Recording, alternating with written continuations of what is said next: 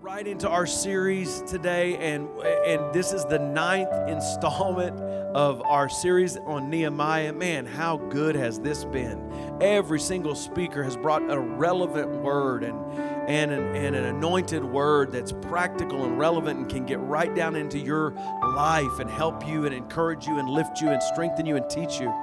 And so I want to encourage you to, if you haven't been a part of all those messages, go back to the podcast and listen, or go back to the YouTube channel and watch it. But you want to get all this word in you deep because I'm telling you, it's life changing stuff. So today I want to talk to you around the idea I'm carrying on a great project and I cannot come down. I'm carrying on a great project and I cannot come down. That's kind of a weird phrase just reading it as a title, but it's out of our text. We're reading from Nehemiah chapter 6, verse 2 through 4 in the NIV. And here's, here's what it says. You can read along with me as you see it on the screen. Sanballat and Geshem sent me this message Come, let us meet together in one of the villages on the plain of Ono. But they were scheming to harm me. So I sent messengers to them with this reply I am carrying on a great project and I cannot go down. Why should the work stop while I leave it and go down to you? Four times they sent me the same message, and each time I gave them the same answer. Father, we just thank you for your word today. We are so blessed by your word. And Lord, we have learned so much from the book of Nehemiah. And we're, we're so thankful that you put this into your word so that we could learn and develop and grow out of it. And so, Father, that's what we pray right now. Open up our hearts, cultivate our hearts right now out of the worship we have just had. Let our hearts be open, let our hearts be ready. And Lord, then take your word like a seed and plant it in the good soil of our heart. And then, Lord, just cause it to produce all kinds of fruit that not only will bless our life and our family, but it will bless everyone around us as we're used by you. In Jesus' name we pray. And everybody said, Amen. Amen. You know, God's word is so good, and we're so thankful for it. But I, I think you can hear with me what's going on. And we, I'm not going to go back and review all of the story up to this point, but suffice it to say, Nehemiah got a call from God. God told him to go rebuild the walls of Jerusalem. He got the resources, he got everything he needed to do it. He went to do it, and now he's facing opposition. And the opposition is coming by way of a man who is profiting off of the demise of the Jerusalem walls and the Jerusalem and the, and the Israeli people. And he doesn't like it because he's going to lose power and he's going to lose financial uh, uh, uh, blessing if these walls are built back. He gains nothing uh, if the walls are built back. So he's opposed to it and he doesn't want it. His name is Sanballat and he is against Nehemiah and he's constantly trying to get Nehemiah to come down. But as you read this text, you can hear the resolve in Nehemiah. You know, I think it's something that we need to learn in our spiritual growth today, in our spiritual lives today, which is all of our life. I don't know if you realize this, but your whole life is spiritual, whether, whether you realize it or not. Your whole life is spiritual. And everything else is sub to that spiritual life. Uh, and so we need to understand that first and foremost. But this man had a, an assignment from God, and he would not allow anything to detract from that assignment. He had paid too big a price. He had had too much change in his life. He had gone through this repentance. He had gone through this call of God. He had gone through much prayer and fasting. He had sacrificed. He had, he had gone to people who he didn't know that would even help him and gotten help from them. It, it was a big process, and now he's here.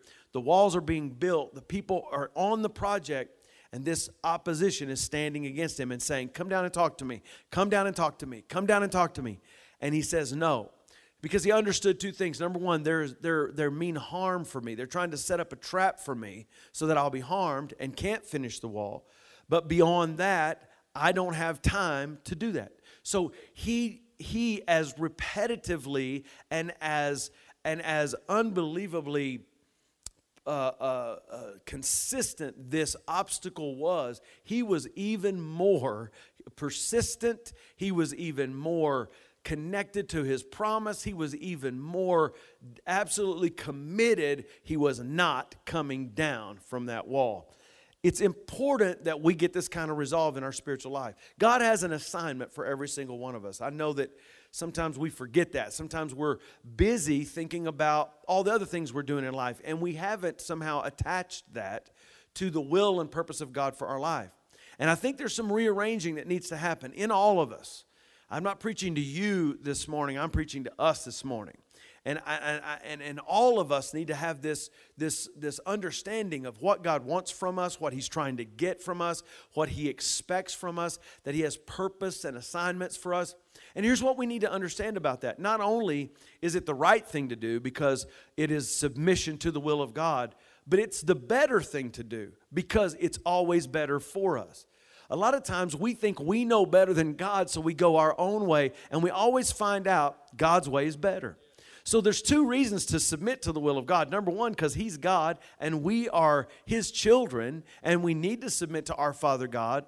It's the right thing to do, but it's also the better thing to do because our Father is a benevolent Father and He knows what's best for us, and He loves us and He cares for us, and He wants to do good for us. So when you submit to the will of God, whether you can see the other side or not, it's not just the right thing to do, it's always the better thing to do. You know, God has a purpose and plan for each and every one of us, and He has placed great potential on the inside of us. And if we're willing to discover that potential, if we're willing to develop it, if we're willing to deploy it, we can accomplish some of the greater things than we ever thought we could. And this is what we see happening with Nehemiah and all the families that joined him in rebuilding the wall. God wants us to do something great. You shouldn't be afraid of great. You shouldn't let smallness and small people and small mindedness keep you from understanding that God wants to do something great in you. And you shouldn't be afraid of great and you shouldn't not want to pursue great. But didn't Jesus tell the disciples that they shouldn't pursue greatness? No. He said they should pursue greatness, but they should do it in the right way. And to be a great person, you have to be a serving person. You have to be a person who's humble and walks in humility. But we don't want to avoid greatness because, listen, we serve a great God. And if that great God wants us to do something, He's given us an assignment, you can better believe whatever that assignment is, it's great because God doesn't do things that aren't great. Come on, somebody. This is what we see happening with Nehemiah. This is what we happen, see happening with the families. God wants to do this in them. He, he, he wants to do something that changes lives, something that impacts cultures, something that changes the world around them, something that makes a difference. And Nehemiah's quest to is rebuild the walls of the great city of Jerusalem. Our purpose, however, is in a general sense to build and increase the kingdom of God by using our potential, bringing glory to God, and drawing people to his kingdom.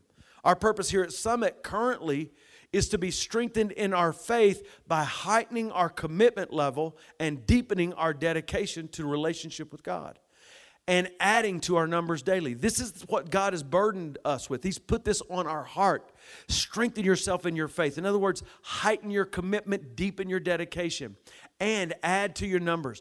Constantly invite people into the kingdom. Constantly invite people into your family. Constantly bringing people to church, inviting people to salvation, winning people to the Lord. This is the call of God on our lives. The truth is, though, in order to do something great,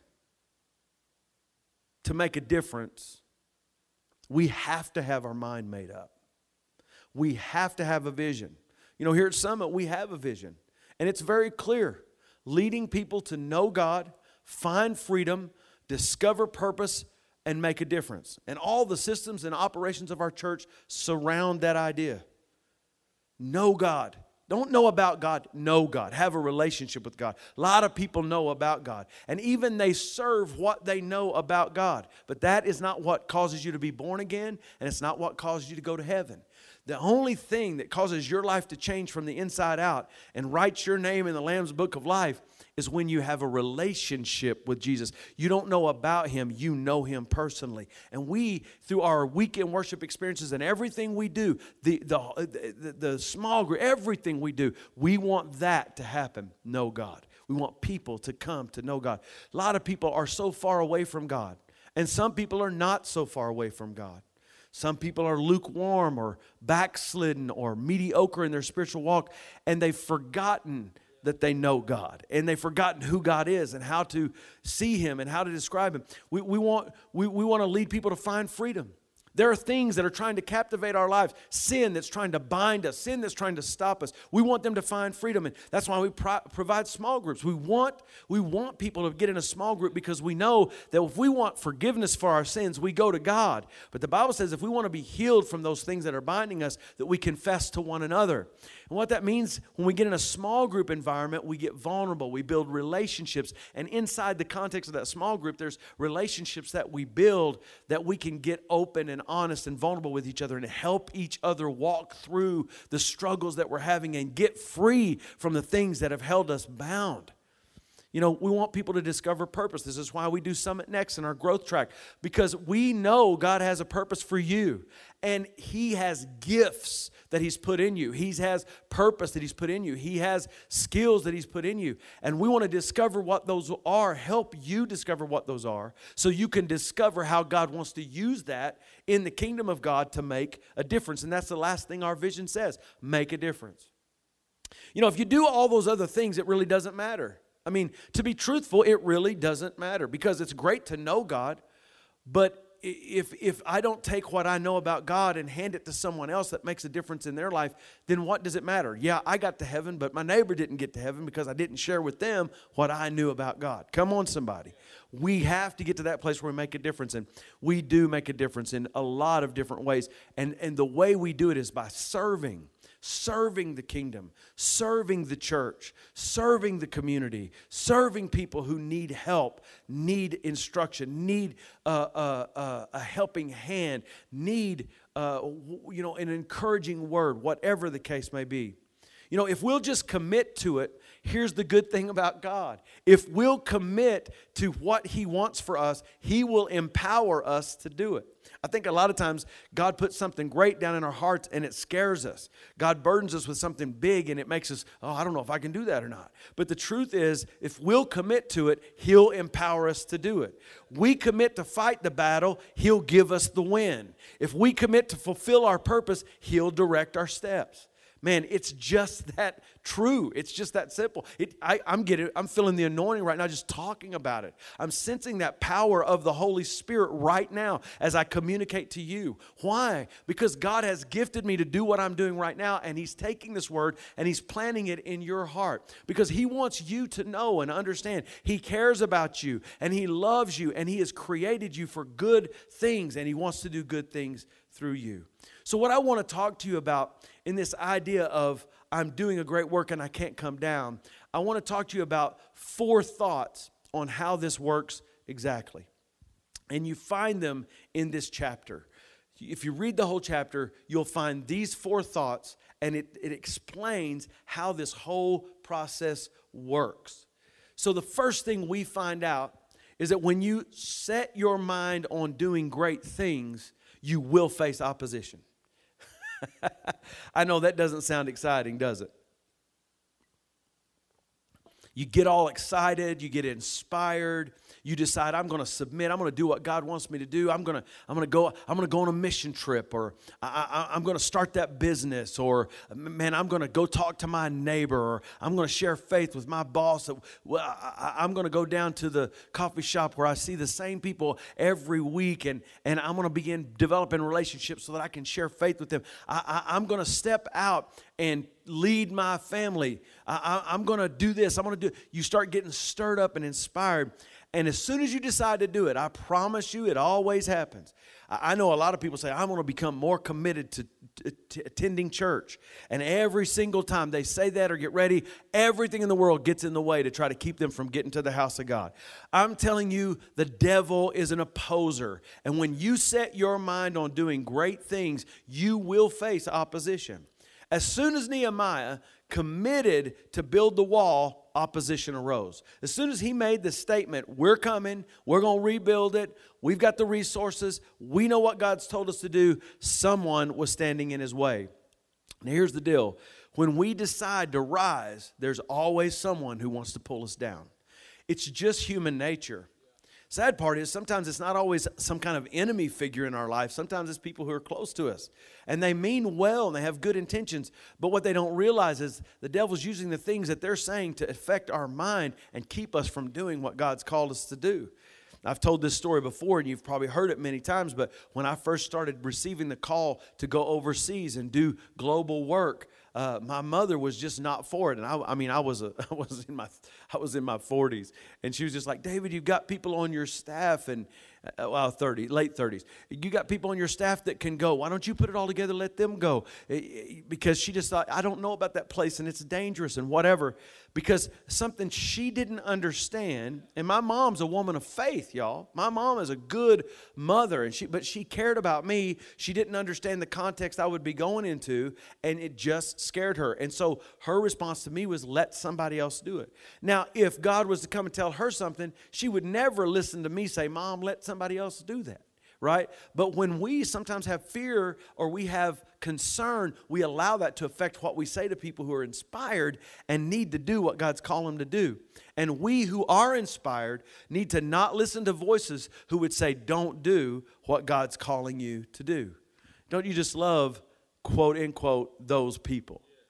Uh, when we got married, we got married really young. We're 19 years old, and both of us, and and and uh, we, we we we we weren't going to do that. We had gotten out of high school, we were high school sweethearts. We weren't going to get married young, and we are going to go to college. And then and then as we were in college, we are like, well, we'll go two years, get our associate's degree, and then we'll get married. And then and then we went one year, and we decided let's just get married. And so. Uh, I'm thankful for my uncle. My uncle told me a lie that I believed, and we went ahead and got married. He said, David, you can live on love.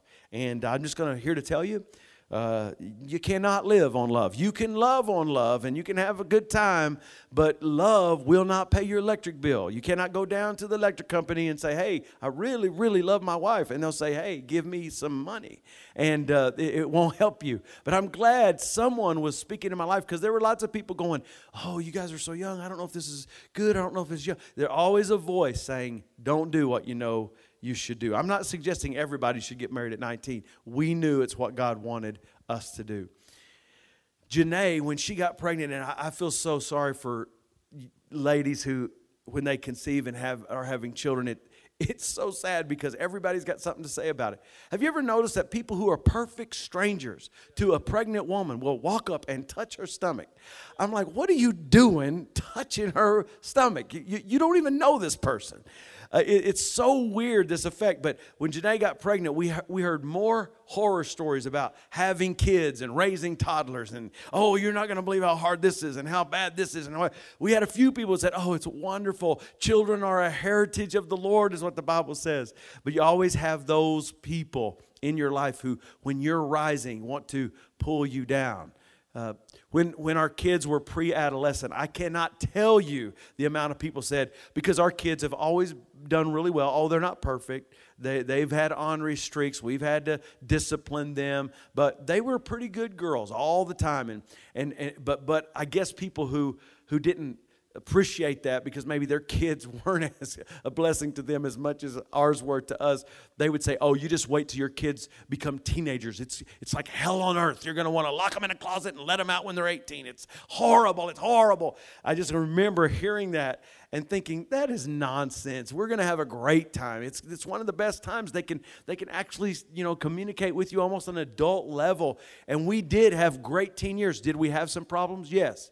Did we have some problems when they were pre-adolescent? Yes. But we knew what God had a purpose for us and a purpose for them, and we didn't listen to the voices that continually try to tell you, "Oh, it's bad. Oh, it's not good. Oh, it's not going to come to fruition." You know, God hasn't changed, and God's always the same, and God's given us us purpose, He's given us design. He's going to do what He said He's going to do. So we just need to believe in Him and stop listening to all the reports around us that are saying all these negative things and just continue to rise. God wants you to rise to greatness. He wants you to build that wall. He wants you to take on that impossible task and go for it, not because you have the ability, but because you believe Him to give you the power to do it. Amen.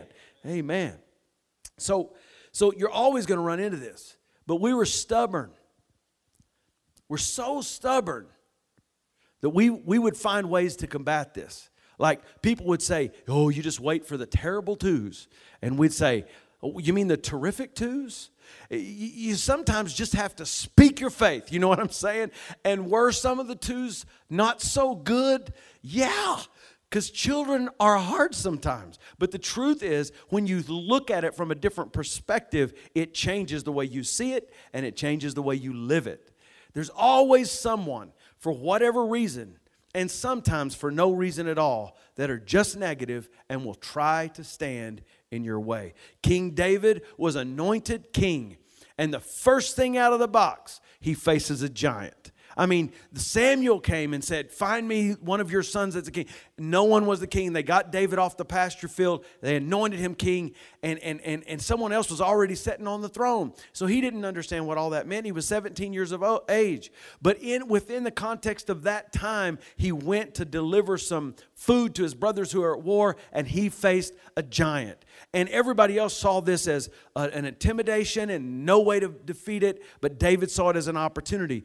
When you make up your mind to do something great, you're going to face opposition. The, the decision you have to make is that it doesn't matter. So what? The devil's trying to keep me out of church. So what? The devil's trying to take my kids down the wrong path. So what? The devil's trying to attack my marriage.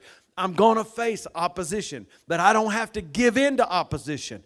I'm on the wall. I'm building this great project. I do not have time to come down and have a conversation. I'm not listening to the opposition. I'm not allowing the opposition to overwhelm me or overtake me. I will do what God called me to do. I will accomplish it in the face of killing giants, in the face of going around walls, in the face of praying in a garden for what God has called me to do. It doesn't matter the opposition will be there, but I will stand against it and I will achieve what God called me to achieve. Look at Jesus in the Garden of Gethsemane. He was praying for God to help him do his will because one of his disciples had just said, No, Lord, don't do that. He literally, after saying, You're the Messiah, Peter said, Jesus, you're the Messiah. And Jesus said, You've heard this from God. In the same moment, he told them he's going to have to give his life. And Peter said, Oh, no, you're not.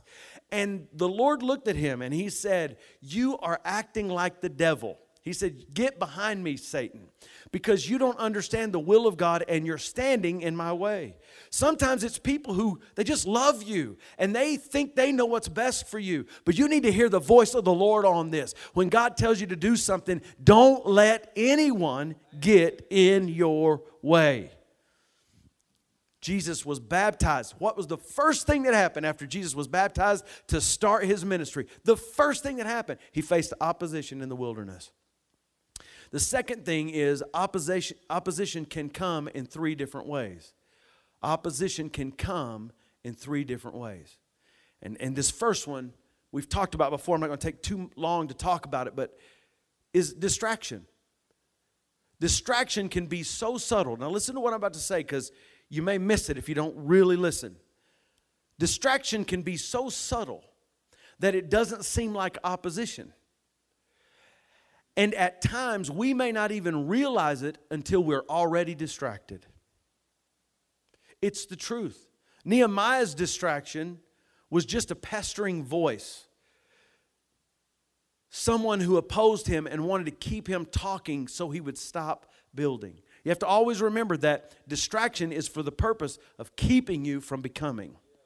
You see, when every time you're distracted and you get off target from what God wants for you, it's keeping you from becoming what God has called you to become. Every time. That's what the purpose of distraction is. Uh, uh, Nehemiah's distraction was just this pestering voice of Sanballat, who was constantly just trying to get him to stop, just stop building. You know, they'd love for us to stop building. They'd love for us, the enemy would love for us to stop preaching the truth. The, the enemy would love for us to stop standing for what's right. The enemy would love for us to quit praying. Oh, he would love for us to quit praying. He would love to be able to keep us from studying the word and standing on the word. He'd love to be able to distract us so that we wouldn't do the will of God and keep building building that wall or fulfilling that purpose or running that business or leading that family. He would love to get us off track. He would love to make the unimportant things important to us so the important things would get left undone. Can I tell you that's what his whole job is? And we need to figure it out because some of us are distracted and we don't even realize it. Nehemiah's distraction was that pestering voice just to keep him from stop building. Understand that. It's the whole purpose to get you to stop. Obviously, another uh, what we, want to find out we know we know what Nehemiah's distraction were. What is our what are distractions? What are they? Well, obviously, the first one is our crisis busyness. That's what I call it. I call it a crisis of busyness. It's, it, it's, it's us being kept so busy with unimportant things that we, we don't fulfill our purpose. We forget all about what we're here to do. It's a loss of focus because we're trying to focus on too many things. There's another thing crisis of socially disconnected connectedness. In other words, social media. We talk about it a lot, but I'm going to tell you listen, we think we're becoming connected, and the truth is we're becoming more disconnected because we're spending so much time. I'm just going to ask you an honest question Mom and dad, husband and wife, what's the first thing you do when you wake up in the morning? Do you turn over and get your phone before you even say hello to your spouse? Do you turn over and look at social media? Uh, how much time in the evenings are you on social media? We are in a crisis here. We don't even realize it. We are allowing this attempt to be more connected to disconnect us from the people who it's most important to be connected to. How many parents do I see trying to parent as they're trying to also look at their phone and take their selfie and check out the social media? Listen, we are in a crisis of socially disconnected connectedness. Plain and simply, plain and simply, another version of our, our, our, our distraction is this it's phones. It's our phones. The phone used to be something that hung on your wall that you didn't allow interrupt your meal when you were meeting as a family to eat. Now, you can't even put your phone down without feeling weird and having some psychosomatic vibration that you don't even have a phone on you, but you can feel it vibrating because you're so addicted to your phone. Come on. Our phones have become an enemy of distraction to our lives and it's stealing purpose. You know what's sad about distraction is it doesn't even have to be something important. You, you, you, it doesn't even have to be some great sin. You know, a lot of people are going to stand before God, not make it to heaven, not because they were involved in great sin. They didn't even take the opportunity to be and have fun and have sin. They just were so distracted by minimal things that didn't mean anything, they just didn't serve God. How, how sad. It all adds up to filling our life with things that may give us temporary feeling of fulfillment, but it's not our purpose and it results in regret and waste. Another thing that is opposition to us is deception. Nehemiah's deception started, uh, uh, excuse me, Nehemiah's opposition started lying to him and lying about him to try to get him to stop his forward progress. Unfortunately, this can happen to us. When people are jealous or they oppose what we're trying to do, this can and probably will happen. I can't even I can't even tell you how many times this has happened to me in my life as a leader that people would either lie to me or lie about me to try to get me to stop from doing what I was believing God was telling me to do. However, the deception we will most assuredly face is the lies the devil tries to tell us. Lies like, you aren't capable of doing this. Lies like, who do you think you are? Or, this is going to fail and you're going to look like a fool. For example, for example, listen to this. Every temptation the devil came at Jesus with started with one phrase if you are the Son of God. He questioned Jesus. He tried to deceive Jesus. He tried to get him to look at himself as you're not going to accomplish this. If even if you are the son of God, can you do this? Can you do that? He was attacking the mind of Jesus with deception. He, he wouldn't even allow his identity to be what it was. He was trying to convince him, you're not even who you say you are. Listen, the enemy, your opposition, can do this by spiritual attack on your mind, or he can use what people say even people who you love and have good intentions, to sow seeds of fear and doubt into your mind. But here's the big deal this is the big issue. The last way deception works, unfortunately, has nothing to do with the devil or other people, it has to do with me, myself, and I. Because here's the truth deception works this way we can be our own worst enemy at times simply by letting fear of failure or fear of rejection cause us to speak doubt and fear over our own situation. The third thing that opposition does is domination. Domination. In other words, intimidation. Intimidation. I call it blustering. The enemy wants you to stop. See, that's the whole goal. Stop fulfilling the purpose of God. Stop living your life for God. Stop being full on for God. Stop being uh, full on in the church. Stop serving. Stop loving. Stop giving. Stop caring. He just wants you to stop. If he could just get you to stop, he doesn't even have to get you to sin. He doesn't have to get you to be immoral. He just wants you to stop doing the purpose of God. And so, whatever it takes. And so, sometimes he'll bluster at you. I call it blustering. It's, the, it's when the enemy starts yell, yelling out threats, he starts spouting angry words of war. The whole purpose is to get you to back down without having to do anything but yell. And most of the time, intimidation is just that it's a big bunch of noise that will amount to nothing but a big bunch of noise.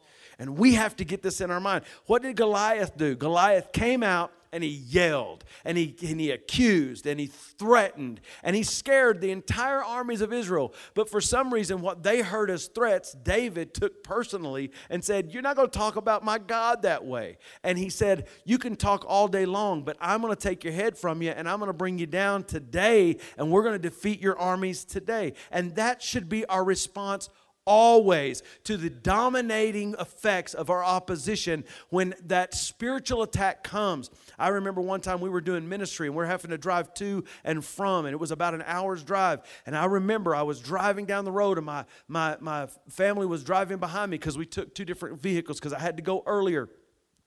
And I can remember just as clear as day, I, the enemy attacked my mind as I saw them. And I heard this in my heart. He, he said, I'm going to kill your entire family in that vehicle and make you watch. I heard that, and it didn't. I didn't hear it once. I heard it twice, three, four, five times, just in that same road trip. And every time I had to take authority and say, "You will not speak to me, and my family is protected by the blood of Jesus Christ, and I will not allow you." And it stopped after I stood up and said, "I have authority over that in the name of Jesus." Goliath was defeated. Why? Because David didn't listen to all the intimidation. He just did what needed to be done. So I want to give you some keys to winning against the opposition and achieving greatness. The first is you need to reject distraction, which simply means stay focused on the will and purpose of God. He stayed focused on that. He said, They came after me four times and said, We need you to come and talk to us. And four times I sent back the same reply I'm doing a great work. I cannot come down. Come on, we need to get that kind of resolve. I'm feeling this anointing in here today. We need to get that kind of resolve. Come on, when we say, devil, I don't care what you have to do. I don't care what the world's going on. I don't care all the inundation of information. I don't care how much immorality there is around me. I'm not coming down from this wall. I'm not going to stop building righteousness into my family. I'm not going to stop living for the Lord. I'm not going to stop getting up in the morning and praying and seeking the face of God. I'm not going to stop standing on the word and the promises of God for my life. I'm not going to give up. I'm not going to quit. I'm going to reject distraction and stay focused. I got a sword in one hand and a hammer in the other other, and I'm just going to keep building this wall. You can yell, you can scream, you can bring by every temptation, you can say whatever you want, you can make it pretty, you can make it ugly, you can do whatever you want. I am not coming down. This is a great work, and I'm not coming down. Reject distraction. Stay focused. Keep your eye on the prize and learn to say no to yourself and to others. Realizing that you can't do everything, you just can't. You'll give up some things for other things. And here's the key give up the less important things for the more important things. And don't, don't give any time to the urgent, unimportant.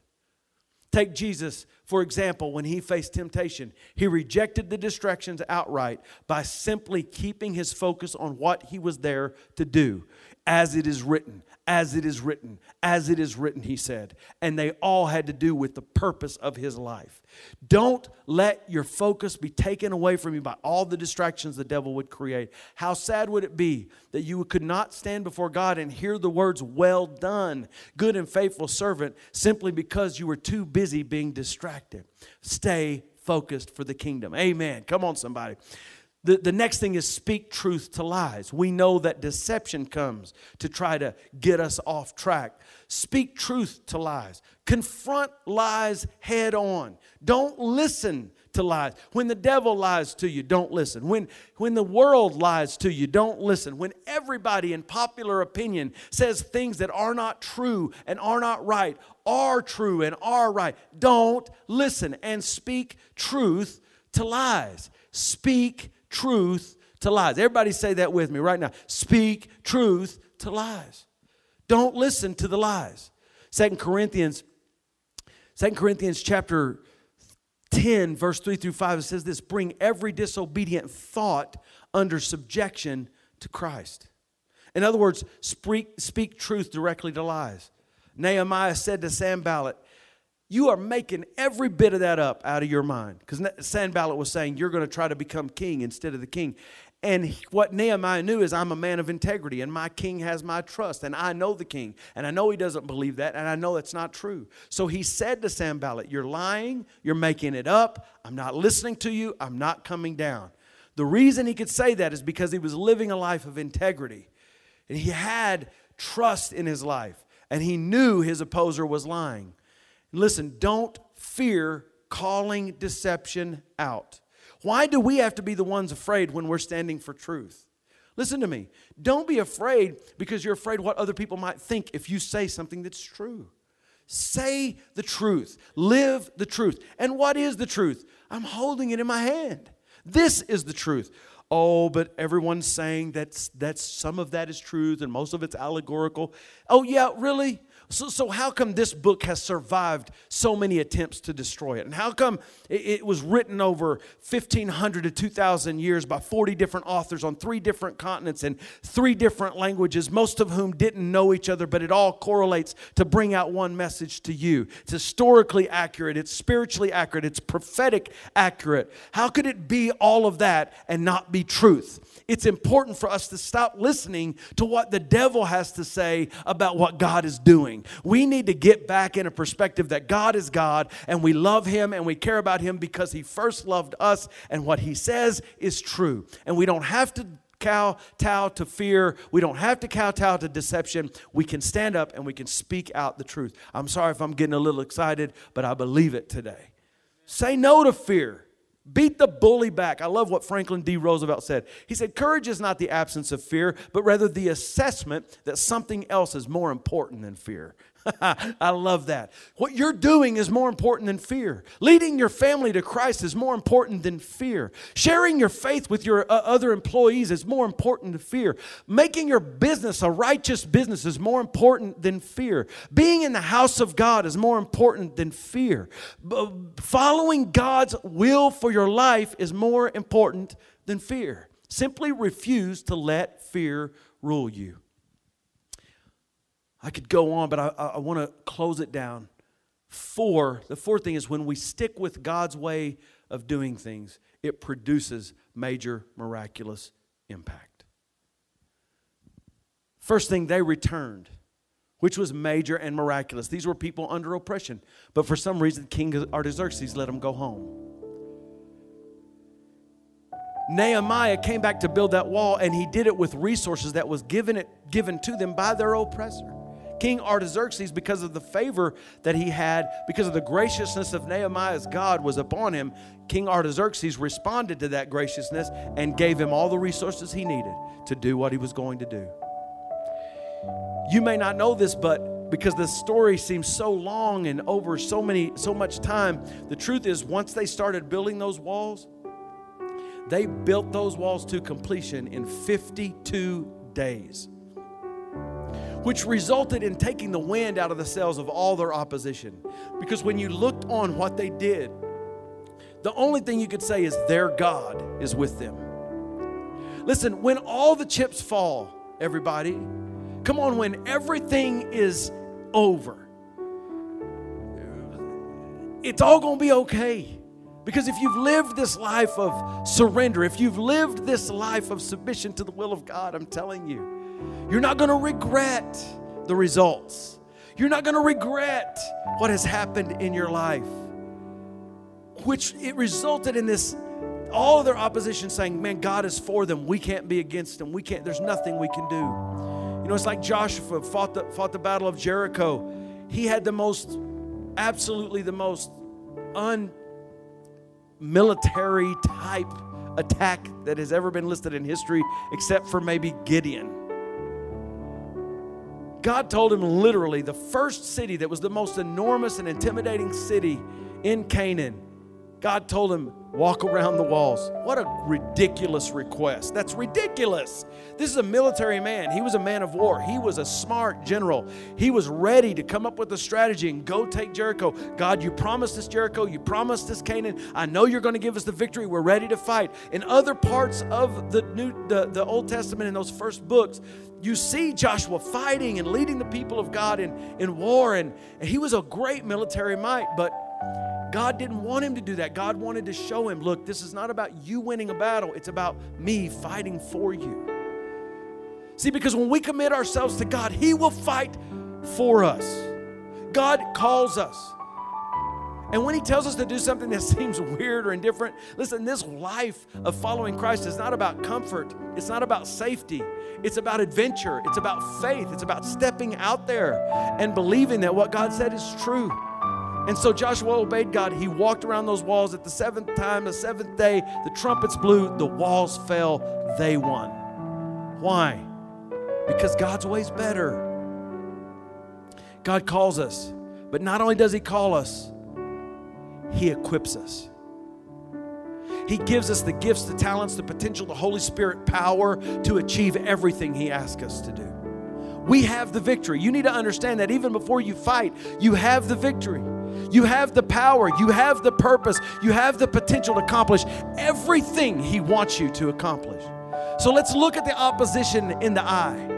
The enemy of our soul, the devil, the, the one who has the mission statement to kill, steal, and destroy us.